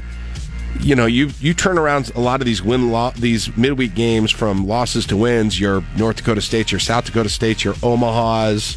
Can't remember if there are any other midweek games in there. There's Creighton loss in in there too. If you turn those around, you're still looking at the possibility for an at-large spot in the NCAA Yeah. tournament. I saw in the latest projections, they've got Michigan State just out of of the tournament right now, still being a team that could get in. Mm-hmm. And frankly, you know, Nebraska looks a lot more like Michigan State if you take five losses away and put five wins in. Um, in those in those types of games, but as it is now, it's if there was any doubt before, it's now for sure. The only way Nebraska's playing in a regional is is to go into Omaha for the Big Ten tournament and win the whole darn thing. And I think they might be capable of that, frankly, if they First thing if is they you- get the pitching going. Well, and the first thing is you have to get to the conference tournament. That's true too. That, yes. That's one of the things. You've got the three weekends left. You've got the one and a third non-conference games left. Yes. Um, since you got uh, since that announcement came out yesterday as well that Nebraska and Creighton will resume their suspended game in the seventh bottom of the seventh inning. Uh, no outs. Nebraska with bases loaded up to the plate, and it, that'll be on Tuesday at five, and then they'll play their regularly scheduled game at seven. All of that up in Omaha. So at the very least, you split there. That doesn't help overall, but thank goodness Nebraska swept Northern Colorado earlier in the year 2 0. Otherwise, they would have had a losing record to the Summit League in the At same home. In, Yeah, in the guess, yeah. in the same season that they beat Vanderbilt on a neutral field. In the same season that They're, nine going, and nine and six in the Big Ten. they're going to surpass, and I think they are, they may have already. I can't remember if the last home run last night tied it or if that put them past it. The 03 home run count as a team. Like all of these things that you could go through and say, there's so much of the good with so much of the bad. Yeah. Um, Nebraska's nine and six in the conference right now. That's good for tying for third place, but eighth place, which is the last spot in the tournament, is Rutgers at eight and seven. So you get below that, which isn't far from nine and 6 then you could be on the outside looking in. And you go 0 and 3 this weekend against Maryland. That puts you at 500 at 9 and 9. That alone could put you there. And then you've got to really do some work in those last two series, probably win them both. To to get yourself back into the uh, into the Big Ten tournament. So, yeah, that'll be the big deal. It's such a bummer when that tournament happens in Omaha and Nebraska isn't there too. It's Yeah. such a bummer because it's it's just it's fun to have the conference tournament in your own backyard for something. We don't get the Big Ten football championship. We don't get the Big Ten basketball tournament, men's or women's. We don't get any of those things. So this is the one where we've got in our backyard. We've got a chance to get the home field advantage. We got a chance to drive up there and spend some time on the the you know the weekend, the last week of school, the last weekend of school, and and get out there. And so yeah, be great if you pick off a win this weekend, it'd be a it'd be a good start. But it's going to be a tough test. Maryland's Maryland's at the top of the league right now. Well, Nebraska wins the league, or well, the season gets canceled in 2020. They win the league in 2021, but it was just league only games. They didn't play a No tournament. tournament, yeah. Last year, didn't make the top eight, didn't make the tournament, and this year, three weekends to go. You've got a good chance, but you're on the brink of not going up to Omaha again. Yep.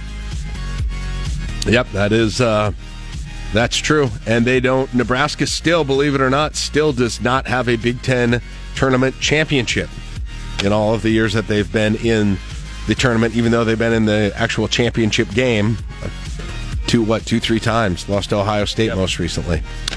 All right. Thank that- you for taking the Star Wars day out of morning drive. Yeah, I did. I thought I'd put it in with uh, the end of the world, Yeah, since that I- seems a little I- more I do thank you. I did l- learn this morning though that Darth Vader's get got remarried. Yes. Yep. He, his uh, wife is Ellie, and she lifts him up when he's down. You guys are just curmudgeons. Uh, that was almost a that was almost a real laugh there. All right, seven fifty three. That's it for your morning drive. It's brought to you by Stonebridge Insurance and Wealth Management on Lincoln's News and Talk fourteen hundred and ninety nine three KLIN. When you're you're listening to LNK today with Jack and Friends on 1499.3 KLIN. All right, we are one day away from getting you ready for the weekend with Request Line Friday tomorrow. We are going to do uh, open to what you want. Open to what you want tomorrow. No theme. We had a great time with the theme last week and tons of response to the point that we were we were struggling to get everybody in last week. So we'll back it off with a general theme this week. You can text in the song that you want to hear to the Rick Stein Recognition text line at 402 479 1400. Just give us the name and the artist of the song that you like to hear. And if there's a reason why, you can tell us that too. And then get here tomorrow morning and we'll be playing music like we do here on Lincoln's News and Talk 1499.3 KLIN. The sooner the better, though, because this thing gets crowded at the end. And last week you might have only heard, I don't know, eight seconds of your song. Definitely weren't getting to the first chorus. The sooner the better with Request Line Friday. Coming up a little bit later this hour, about 10 minutes from right now, Robin Eschliman, Dave Albers are going to be in the Grow Lincoln team. All the news that's out there when it comes to new businesses, restaurants, and retail, what's going up in your neighborhood. They've got those details. Then a little bit later, Greg Sharpe joins us, voice of the Huskers. What is going on with Nebraska baseball? Get the latest on Nebraska football, basketball as well with him, too. It is 8 o'clock, KLI in Lincoln. Pulling up to Mickey D's just for drinks? Oh, yeah, that's me. Nothing extra, just perfection and a straw. Coming in hot for the coldest cups on the block. Because there are drinks, then there are drinks from McDonald's. Mix things up with any size lemonade or sweet tea for $1.49. Perfect with our classic fries. Price and participation may vary, cannot be combined with any other offer. Ba da ba ba ba. Waiting on a tax return? Hopefully, it ends up in your hands. Fraudulent tax returns due to identity theft increased by 30% in 2023. If you're in a bind this tax season, LifeLock can help. Our U.S. based restoration specialists are experts dedicated to helping solve your identity theft issues. And all LifeLock plans are backed by the Million Dollar Protection Package. So we'll reimburse you up to the limits of your plan if you lose money due to identity theft. Help protect your information this tax season with LifeLock. Save up to 25% your first year at LifeLock.com slash aware. Live from the Momo Pizzeria and Ristorante Studios at 44th and O. Morning radio for the entire capital city. This is LNK Today with Jack and Friends on the voice of Lincoln, 1499.3 KLIN. All right, 808, welcome back. LNK today with Jack and Friends on KLIN. Glad to have you back with us. 48 degrees in the capital city. Wind right now five miles an hour, so not too bad. Although I peek ahead at the uh, later in the day, and we're going to be back. Kind of, I guess, mid-level winds, about 13, 13 miles an hour, peaking out in the late afternoon, 14, 15 maybe. Uh, not quite where we were over the weekend, but uh, not quite as nice as it was yesterday. But the temps will be up into the 80s. And uh, just a look ahead, uh, perhaps perhaps some rain in the overnight hours tonight could be exciting for a lot of us if we actually get that into the morning tomorrow. Uh, and then set mid 70s tomorrow, 80s over the uh, weekend and into really most of next week. So again, where are the 70s?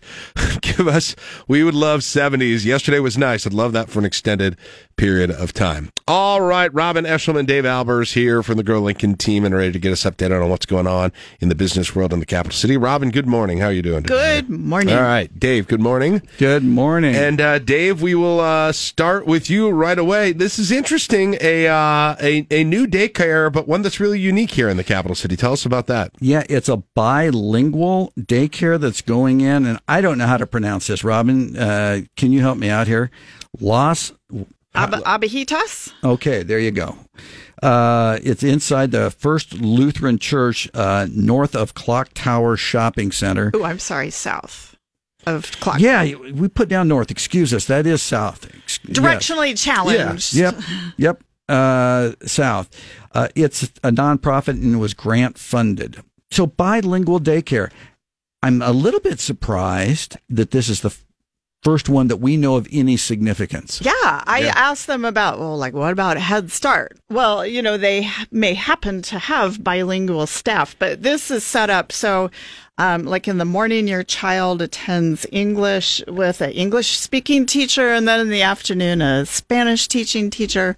So they, it's a, you know, an education. Yeah, I noticed. I drive by this all the time. I noticed the sign that was out there for this, and I was wondering about it. So, yeah, uh, that's interesting. Um, and this is a nonprofit, uh, nonprofit grant funded deal, essentially. Yes, Yeah. so that, you know, basically the workforce is able to afford childcare. All right, there you go. So, an interesting note there about what's going on there in South 70th Street at the First Lutheran Church. Uh, all right, uh, Robin, news on on Imperial Palace. This what is do we have here? this is remember Imperial Palace at North 27th and Vine uh, Street. remember it? Yeah, I mean it's been there for ages. like decades. Yeah. Yeah. Uh, that's been sold. And according to the county assessor, uh, the new owner is called Splash Realty with headquarters at 3900 South 9th Street. So I, I'm just going to let people guess what they think this is going to be. Is that big enough? Uh, That's a busy, big place for a car wash, isn't it? It's Man, I tell you, the, That's a the major locations that they're able to put car wash. Well, how about the, Squeeze them in. yeah? Uh, how about how about uh, on 40th and uh, South Street? Right.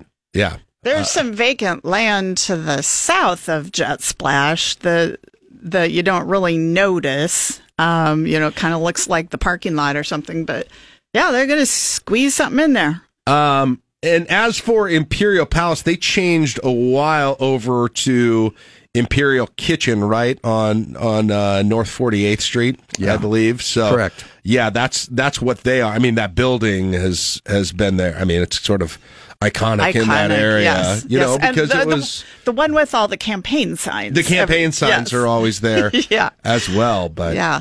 Um, other and other other news with uh, Chinese food, Asian food, Shen Cafe. Um, it was announced in the Journal Star late last night is going to call it quits.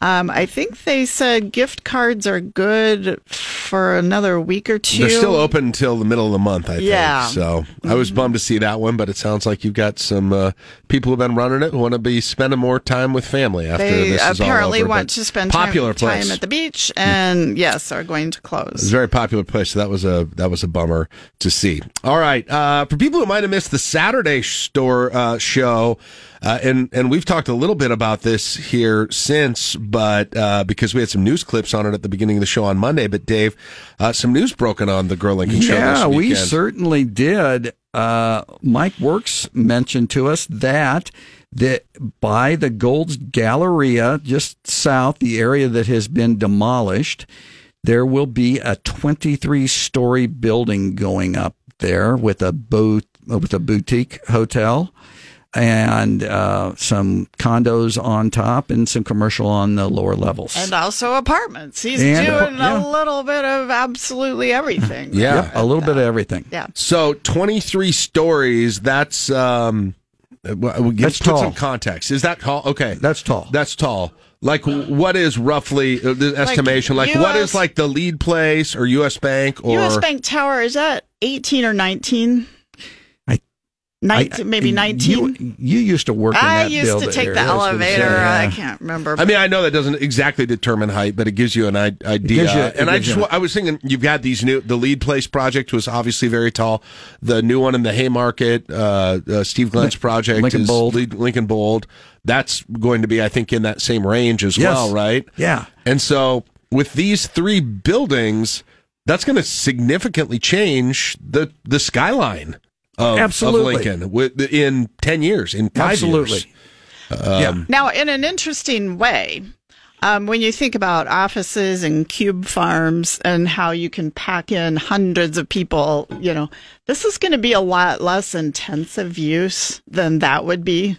Because you, th- you think about a thousand, two thousand, three thousand square feet of office compared to how many people like that are in a hotel room or Right. or a, an apartment Well, certainly, certainly a single family. it's a lot less people, you know, in a square foot area. So, you know, I'd say probably half the cars that you Yeah. would have if it was office space.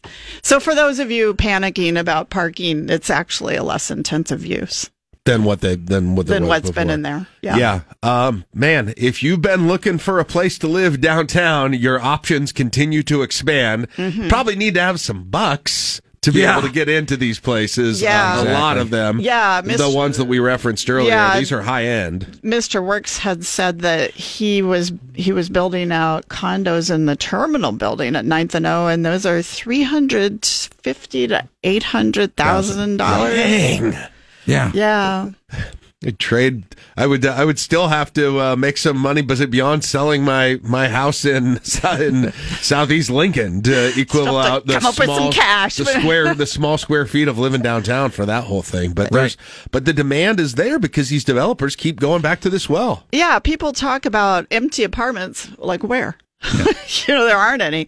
So Yeah. no, we've been behind, um, and of course during COVID, got even further behind on constructing housing in Lincoln. For we've been behind for years. So if you missed that show, podcast is out there on the KLIN website, and you know he goes into quite a bit of detail talking about He does. the It's- building. It's all right. We were quite an interesting I- project. I know I don't want to derail us too much, but can I ask you guys a question? One of the uh, um, there was there there wasn't a ton of talk, at least front and center in the mayor's race about uh, about affordable housing and and making sure those are available. But there was a little in one of the debates. You know, I, the the mayor talked about what she had done on that front, and then Suzanne Geist had talked about some of the the regulations that are what she thinks are hindering construction and Yes. and so forth. What. It, uh, and are you hearing that too? Is Oh, that significant? yes. Where's that coming yeah, from? because exactly? it, it leaks over into commercial real estate. So you know they they put these ordinances in place for homes, and then it kind of translates over to yeah. And I would describe it as death by a thousand cuts. You know, I like yesterday I had this home builder tell me the city used to come out and inspect my sidewalk that I'm putting in for a new house right before I pour the concrete. Well, now they've decided to wait till after. So if there's a mistake, you have a tremendous, tremendous cost. And it's it's that one thing at a time, day after day, month after month, year after year, when you keep changing policies like hmm. that and making it a little bit more, well, we want to do this for safety. Well, who wants to be anti-safety? You know? Right, right. So so they nod and they say yes and they stamp it and they pass it. And you know, after decades of that, I think I think we're seeing it not just in Lincoln but the entire country. You finally get to where you just can't afford it anymore. Yeah.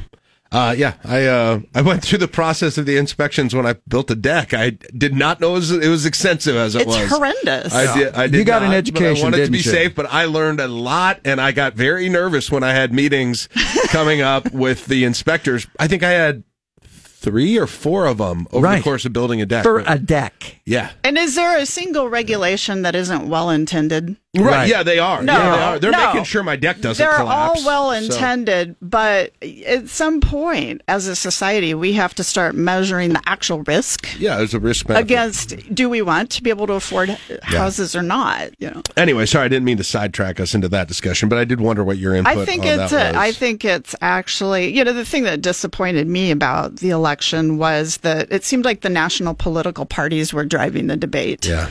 You know, we're freaking out over a couple different problems that really maybe if Lincoln wants to continue to be an affordable place to live and a place where we can attract businesses, we got we've got to get a hold of these housing. You're saying there could have been a lot more talk. there could have been that more compared- substantive Yeah. discussion about how we can be more competitive. That doesn't win elections, though. At least that's what the consultants No, say. exactly. I don't think. All right, uh, let's continue and move on. Uh, East Park, a, uh, a, a stalwart at East Park for a while, going to be closing its doors. It sounds like.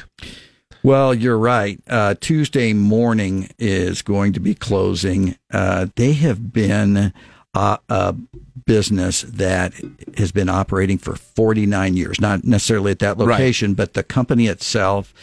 They're closing all of their stores, filing for bankruptcy, uh, starting on May 13th. They have approximately 200 uh, remaining stores uh, that they're going to end up closing. It was such a random throwback store. And by the way, I they mean, had apparently they, d- they had little to no, or maybe even no online presence. That doesn't surprise me whatsoever. Which is which is something that you know when I was reading up on. on but on you this. it would just have the most random random stuff. We got like a painting we still have in our house from there once. Sure.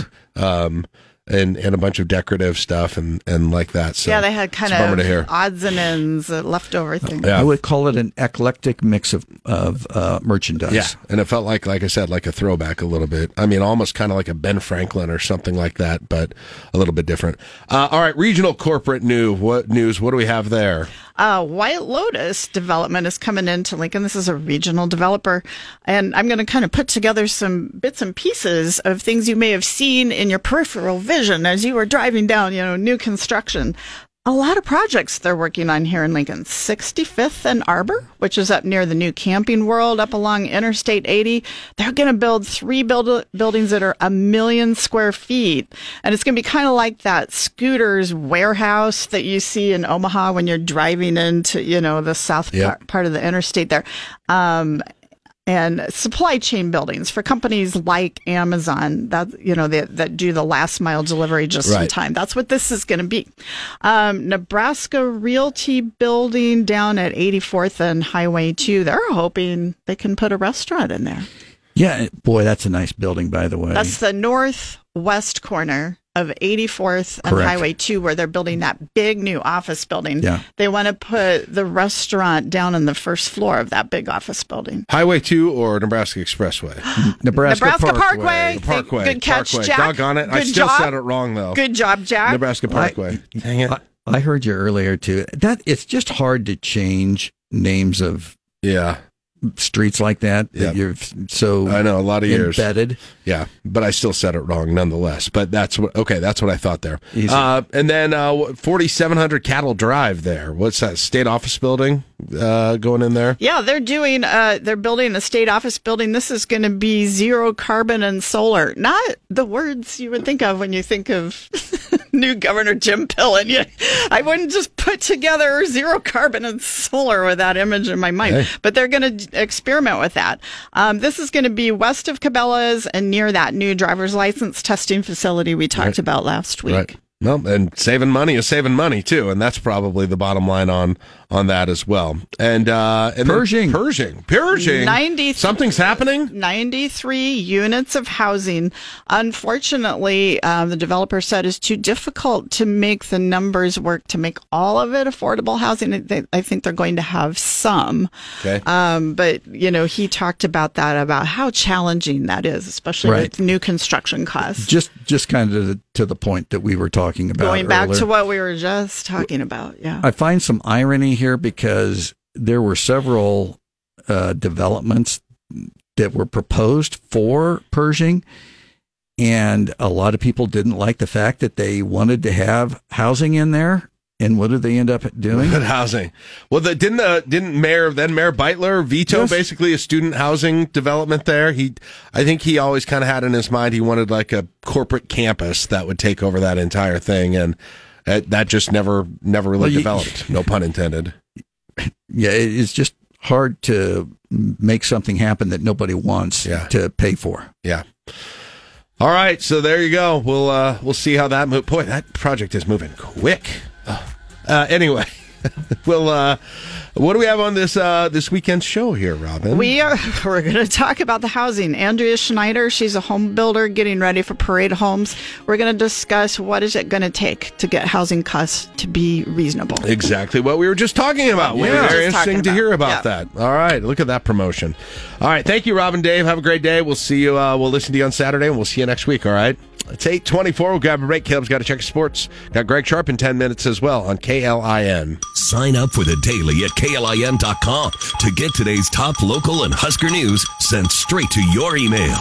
Join us today during the Jeep Celebration event. Right now, get 20% below MSRP for an average of 15178 under MSRP on the purchase of a 2023 Jeep Grand Cherokee Overland 4xE or Summit 4xE. Not compatible with lease offers or with any other consumer incentive offers. 15,178 average based on 20% below average MSRP from all 2023 Grand Cherokee Overland 4xE and Summit 4xE models in dealer stock. Residency restrictions apply. Take retail delivery from dealer stock by 4-1. Jeep is a registered trademark.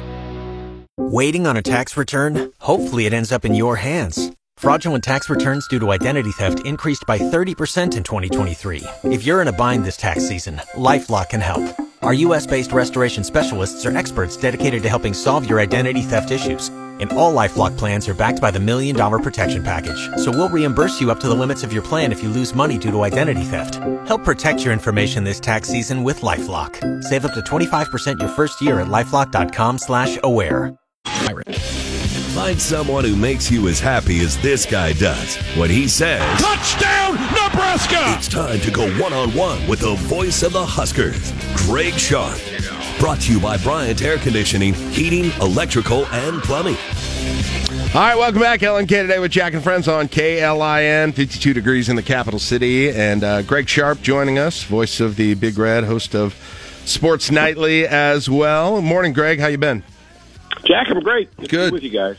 Good. Uh, man, I uh, these Thursdays uh, interviews have just not timed out very well to talk Nebraska baseball. But uh, man, same story. It feels like uh, tenth chapter this year on a midweek game last night against a Summit League team with a losing record. Get out to uh, get out to a deficit at the beginning and uh, too big a hole to come back, even though you had the bats.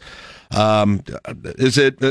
I don't know what what what can you what can you gauge from these games here that seem to be just really uh really a pattern here for these midweek games right now. Sure is. It's it's it's, the story of this season for this team is the inability to beat inferior opponents in the midweek games, and for whatever reason, last night it was the awful first inning on the mound with Kyle Perry, and then just struck out 16 times, and that's hard to explain with an offense that has put up the gaudy numbers that they have during the year to have that kind of performance against a pretty inferior pitching staff. So uh, just the puzzle of the 2023 Huskers continues. Yeah, uh, w- without a doubt here at this point. And now, I mean, I, I think this was probably probably the case well before this game, but um, this is now a situation where if you want the season to go on uh, past the regular season, you number one have to make the conference tournament, and then you basically have to have to win the conference tournament. Now, there you're out of. I mean, there's it's not really worth discussing at large bids at this point. Fair. Very fair. Yeah. And, and that's probably been the case for a couple of weeks. Yeah. And so now it's just down to what do you do on the weekends to, to build your seed for Omaha and then hope that you get hot in Omaha. And, you know, I think that there's still that possibility that Nebraska could put it together over a week stretch in Omaha and be a really dangerous team. So that's kind of where this thing is. And, uh, you know, you look at what's kind of happened, Jack, is kind of the waste of a, two unbelievable seasons by Brice Matthews and Max Anderson. And I think that's going to be the frustrating thing when this whole thing ends here in a few weeks. Yeah. What does it? I mean, what does it look like if you were going to put together something? And, and I don't want to put the cart ahead of the horse. I guess I should ask you first. What's it going to take to make the conference tournament now? When you kind of look at the matchups left and the standings being where they are right now. Yeah, it's really jumbled. Nebraska goes into this weekend tied for third, so they're in pretty good shape right now. It looks like there's about nine teams playing for eight spots. The good news is Nebraska's got the tiebreaker over a couple of those. They've got the tiebreaker over Illinois and Michigan, and those are two of the, the teams that are in that fight. Illinois would probably be in the bottom end of that scale. So, you know, this will be a tough weekend. Maryland's really good and playing very, very well. So this will be a really tough weekend. And then you've got Penn State and Purdue. Penn State's on the outside looking in. Purdue is, is one of those nine that's right now squarely in, in the tournament field. So th- this is not an easy stretch to finish it, but the hardest three are certainly going to be the ones coming up uh, starting tomorrow. Yeah, um, and and Maryland playing really well right now. It sounds like coming off what there's their biggest Big Ten season, excuse me, Big Ten series of the year against Indiana. They're the defending champs in the in the conference. They swept the the Hoosiers on the road last week. They're now into the national polls, and they were the preseason pick to win this thing. And you know, I think you go back and you look at the preseason picks. Nebraska was picked for fifth. I think that's kind of about where this is going to end for them going in. But I think I just think this is going to be a year we'll look back and go coulda, woulda, shoulda. And if you had taken care of business in the midweeks, it could have really been a special year. But it's not over because you still have that fighter's chance uh, with the, the the conference tournament in Omaha. Yeah, Caleb and I were talking about like how if you pick up, you know, you win all the North Dakota State, South Dakota State, Omaha games. Um, I, I, I don't know how much the situation is different now, but you're obviously closer to still having some level of contention, right? It, I mean that I don't know if Oh, that yeah. that's enough, but or then maybe grab another one at San Diego. There's just it's easy to go back and say ifs and buts, but man, it isn't it isn't far, and it seems like things that w- could have been attainable too. And, and the reverse side of that is Nebraska has not really stolen a game where you're like, "Who boy didn't really deserve to win that one." That usually balances out. I think I've even said that on this show a couple of times. Usually, the games that get ripped away from you and the games you just absolutely steal balance out at the end of the year. Well, right now, the games that got ripped away from Nebraska way outweighs the ones that they've kind of stolen from the end. So maybe all that's still to come down the stretch, but absolutely, if they had taken care of business in the midweeks and not had those RPI draining losses to Omaha and South Dakota State and now last night, Nebraska's RPI would be in so much better shape.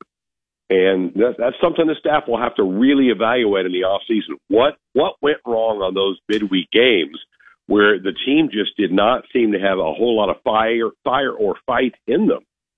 Yeah, uh, yeah, and I, I just like last night. I turned on. I was like, okay, this definitely isn't going to happen again. And then, you know, I I already see. Oh my goodness, it's 5-0 here already at this point. What does what does Nebraska need to do when you look at you know tournament play is a little different because you're playing right several days in a row. Obviously, you do that on a weekend series, but it your pitching staff is going to be taxed a little bit more, especially if you get in a losers bracket situation. What exactly does Nebraska need to do to be in contention here in the Big Ten tournament going forward? Obviously, you keep hitting like you are, but the the pitching staff is the big question in that situation. It, it is, and I'm really encouraged by a couple of guys that we actually saw last night. Brett Sears, who came in and threw three shutout innings. He he had four shutout innings a week ago against South Dakota State. And then Drew Christo has thrown some pretty good innings in a row. Those two guys can lengthen the pitching staff because if you're going to win in Omaha, you're going to have to win five games. So you've got to have to really extend out. And, and the the thing that should balance out, Nebraska is so good offensively. Now this hasn't proven true in the midweeks lately, but you, the deeper you get into the Big Ten's pitching staff, you should have more success and be able to outslug some people and win some ten to nine games, that type of thing. So Nebraska, I think, could be dangerous. They get to Omaha, you know there's going to be a lot of Husker fans in the stands, but they got to make sure they get there first. So they, they these three weekends that are still to come in the conference, they still have to go rack up some wins. Yeah, yeah, absolutely. Uh, and so they get going here Friday with Maryland, and that is a 5:30 first pitch here on the network on KLIN. Uh, pregame starting at five on the East Coast. Uh, let's talk. Let's talk a little bit uh, uh, basketball here. Uh, Nebraska basketball picking up a couple of more transfers since we last talked. Um, the, the the interesting one is uh, grabbing the point guard from Iowa uh, in Ulis, and you know we know Nebraska was looking for a point guard. Uh, this guy wasn't necessarily number one on their list. They went through a few of them, so you get down a little low. He's not someone that is going to fill the stat sheet up offensively. At least didn't last year. What do you think they're hoping for out of him in in making that decision to bring him in? I think it's a fabulous pickup. I mean, they, I think they've got, particularly if Keisei comes back, and, and my gut says he is. You've got enough shooters. You've got guys that can fill it up uh, from the outside. You just need somebody to kind of run the ship. And I, one, I, I love the fact that you've taken it away from a rival. So you've hurt a rival, and, and you've helped yourself. And so I think the two, the combination of the two is a really nice uh, blend. But I, I just think that Fred and, and this staff have done a fantastic job piecing this together. I saw something the, uh, yesterday that said Nebraska's got a top five incoming portal additions for this thing, so that in the country. So that, wow. that's really good. I mean, so you know, Mast from from Bradley, the the Williams kid from from Charlotte, I think is a really good shooter. Or is it Matthews? Or, uh, Williams. No, you got Williams. it right. Williams. Yeah, right. Yep getting Brice Yep. and all these other things messed Yes. up. But Williams, he, he's a good shooter, and, and so I think that the, you know. And then I get think getting Allick was really nice. Uh, you know, we had the good feel of the Sam Griesel story this past year. Same thing can happen for Josiah to come back and finish up his college days playing in his hometown of Lincoln. I think that's a great addition, and it's one more big body that the Huskers can add to this mix. Yeah, and it does. It really makes me wonder, uh, you know, and especially if Keisei stays around, which again seems things seem to be leaning that way, but I don't want to, you know, jinx it here at this point. But you've got a group of almost, I would say, seven guys, Greg, and that's if they don't bring anyone else in. In Ulis, Case A, uh, Gary, Jamarques Lawrence, and then Maston Williams, the transfers, and then I suppose and Allick, the transfer as well. Like that's seven guys. I'm not totally sure how they make, uh, and obviously the starting lineup is going to change throughout the year, but I'm not sure who your starting five out of that group is. And that's a good problem to have, right? I mean, that's where the coaches will have to kind of piece this thing together. And don't forget Blaise. You got to put Blaise in the mix. And Blaise, yeah, as your center. So you know, it right now they're they're at 12 scholarship players. You get 13, so they've got one open to play with if they want to use that. And then obviously Keisei's the the question mark: does he come back or not? But I, I like the mix of this group. I kind of I kind of feel like the light has kind of switched on. That Coach Hoiberg has kind of figured out the formula to make this work with the transfer portal. I think the staff was fully prepared to jump into it this spring. I think they learned a lot last year as they put the pieces together with with Griesel and Bandoumel being added to the mix. And the, and the other good thing, Jack, is for most of these transfers, most of them, not all, but Allick doesn't, but most of the other ones have two years to play. Mm-hmm. So you're not. This, this Yeah. is not just a one and done deal. For Josiah, it is. It's his last year playing college basketball. But for the other ones, this is multi years, and that was the beauty of Juwan Gary is that you're going to get more than just one season out of him. Yeah, yeah, that's that's also true too, and that'll be that that roster is going to look very similar from uh, this year to next year, with the exception of Allick and, and Keisei, provided people people stick around. Um, all right, let's let's go to football now, and it's just it's all transfer portal news in the off season. You you and I talked about this a lot over the last couple of weeks, last couple of months. As I always, I was just hopeful Nebraska could have some real real depth in that quarterback room, real experience depth, and I had this sort of fantasy that that both uh, uh, Thomas and Sims, uh, Casey Thompson and and Sims would both be able to stick around. I don't know that that was ever possible. I sort of sold myself that there was a chance of it, but Greg, from what I can tell, this wasn't a, a huge surprise to anyone in the program when Thompson made no, the announcement. And, and it wasn't contentious. It, it wasn't like Casey's really upset leaving town, and I don't think it's really where Matt Rhule and the staff are upset that he left. Uh, I think everybody gets it. Everybody understands it. Casey came here to play in one system of an offense. It's a different system now that relies more on the quarterback run game. And, and not that he can't run, but it's really not what he wants to do or his talents are best aligned to do. So, I, you know, I totally get it from his standpoint. He has one year of football left. He wants to go and be a starter someplace. And from the Nebraska standpoint, you knew you couldn't even evaluate Casey in the spring because he was going to be out with a shoulder injury. And so they go get Jeff Sims, a guy that has started in the ACC conference. And so I think both sides walk away, shake hands, and go, good luck to you, and move on. I'm with you, though. Selfishly, I would have loved to have had a great battle going on in August where after every practice, well, who looked better today? Who looked better today? But that's okay. I mean, I think now the team knows, Jeff Simmons knows he's the guy moving forward, and they can have all summer to really work that into their brains that this is the guy that will be getting the snaps of the offense. This is our leader. This is the guy that we're need to rally around. So I think there's some benefit in in having that clarity going into the, the summer months. If if I had a guess going into the transfer portal, I thought maybe behind him you'd have Purdy leave and Logan Smothers stay.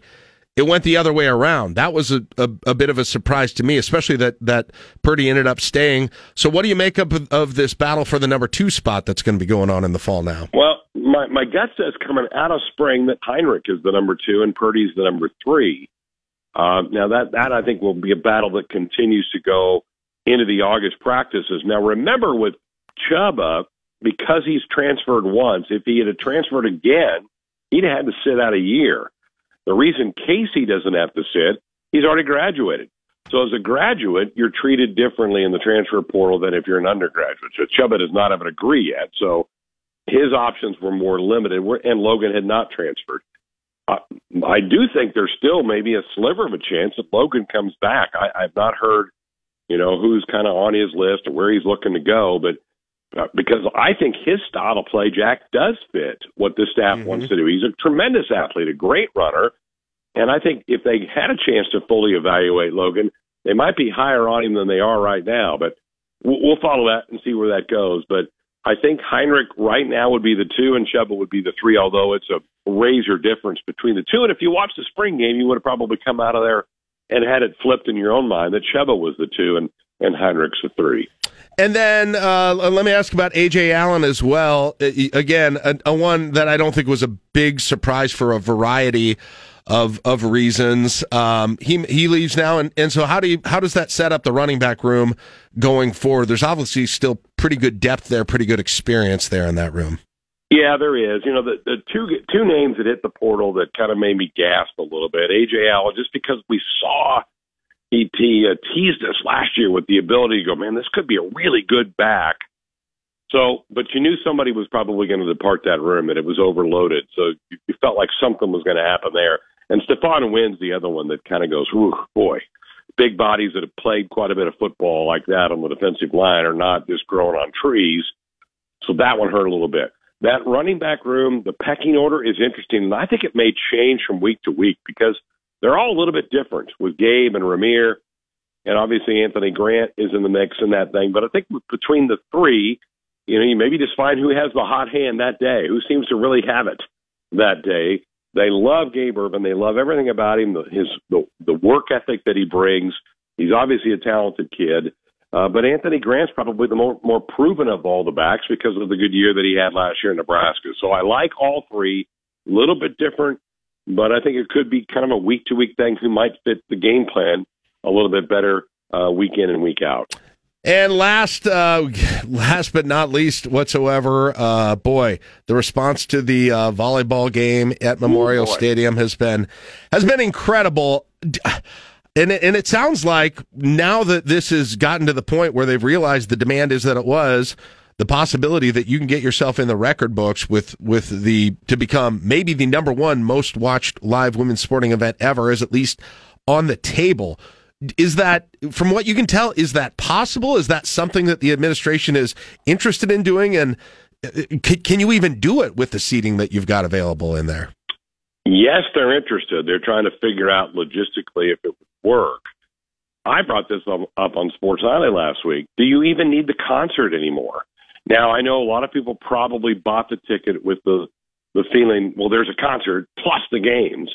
But to to make it work, I think you'd have to have that stage out of there to try to get more bodies on the field to watch the match. So I think they're kind of kicking the tires a little bit on that because they haven't announced the act yet. Uh, I know mm-hmm. Caleb thinks it's Uncle Kracker, but uh, but you know I don't know. And would people be upset if all of a sudden you go, you know what, we're going to make a run at the record, we're not going to do the concert? See, I don't would, think people would be upset if they didn't know who it was. That's what I think. And you if they are, go okay, take your money back. We, we can sell your ticket. There's more people that want tickets because I've heard a lot of people go, I want them, I couldn't get them, now yeah. they're gone. Yeah. So I think they're kind of kicking the tires on that. I don't know. I think they probably do keep the concert because I think that was kind of the, the grand plan for all of that. But my goodness, just unbelievable uh, response to that. Nobody, I think most people thought 30, 40,000. I think athletics thought 50 would be the high bar on that thing. And for it to sell out in two days was just unbelievable with the way it went. And my goodness, we had John Bader on Sports Nightly the other night. He called the match in Central City last week. Boy, is he high on this team. He thinks they're going to be tremendous. Loves the freshman and the uh, the transfer from Florida to that program. Yeah. So it could be a special fall for that volleyball program and highlight about what should be a fabulous day at the stadium on August 30th. Yeah. What do, you, do we even know what seating in Memorial Stadium? I know they're you know doing some things, but it's in. Is it still in the 80s? Like, is that current capacity for seated for seats in the stadium in the 80s? Is that It- what we're it's, thinking? Well, yeah, it's upper 80s for a football yeah. game. Yeah. But with you know with with uh, putting the stage on the field, and that blocks off some viewing uh, for that. They sold eighty nine thousand or eighty two thousand nine hundred tickets, and that's where they stopped it last week. So they're they're talking about different options of what to do. And again, I, I'm kind of in the camp that if you really want to make a run at that record from the Rose Bowl or the World Cup, cancel the concert, oh, clear more space on the field for more seating down there, and let's make a run at this thing. Yeah. I, I don't like I said. I, don't, I think fans. I think that's what fans are kind of interested in at this point, maybe more so than than a musical guest. But we'll see. Be interesting decisions for the athletic department. All right, uh, Greg. I know you're headed to Maryland. Safe travels today. We'll be listening starting uh, Friday night for Nebraska baseball, and uh, hopefully have a have a nice weekend series and get lock things up for the Big Ten tournament. Would be great. Sounds good, guys. Thank All right, you. there you go, Greg Sharpe, voice of the Huskers at eight fifty-five. All right, we'll take a break. Sixty-one degrees on Lincoln's News and Talk fourteen hundred and ninety-nine three KLIN. You're listening to LNK Today with Jack and Friends on 1400 and 99.3 KLIN. All right. That is it for the show. Thank you to our guests today. Greg Sharpe, you just heard the Grow Lincoln team, the folks from the Capital Humane Society. It leads us in to the prelude for the weekend tomorrow morning on LNK Today with Jack and Friends. It is the one, the only Request Line Friday. You request songs of the DJs. That's us. We're not. We don't really have discs, but the Mouse Jays, maybe I would say the Click Jays. Yeah, Uh, that's us. Yeah, and we will uh, we'll play the songs you want to hear like they used to on radio. And so, send in your request to the Rixstine Recognition text line right now 402-479-1400. What is song, whatever song you want to hear, so long as we can play it on the radio. There are no restrictions on you. We'll also have Jeff Mall. We'll have all the headlines in the morning, the things that you need to know to be informed for your Friday in the capital city. We'll count them down still with the morning drive as well. So we will see you tomorrow morning for that. Don't miss Dan Parsons this afternoon starting at 5 o'clock on the Dan Parsons Show. See you tomorrow. It's 9 o'clock. KLIN Lincoln.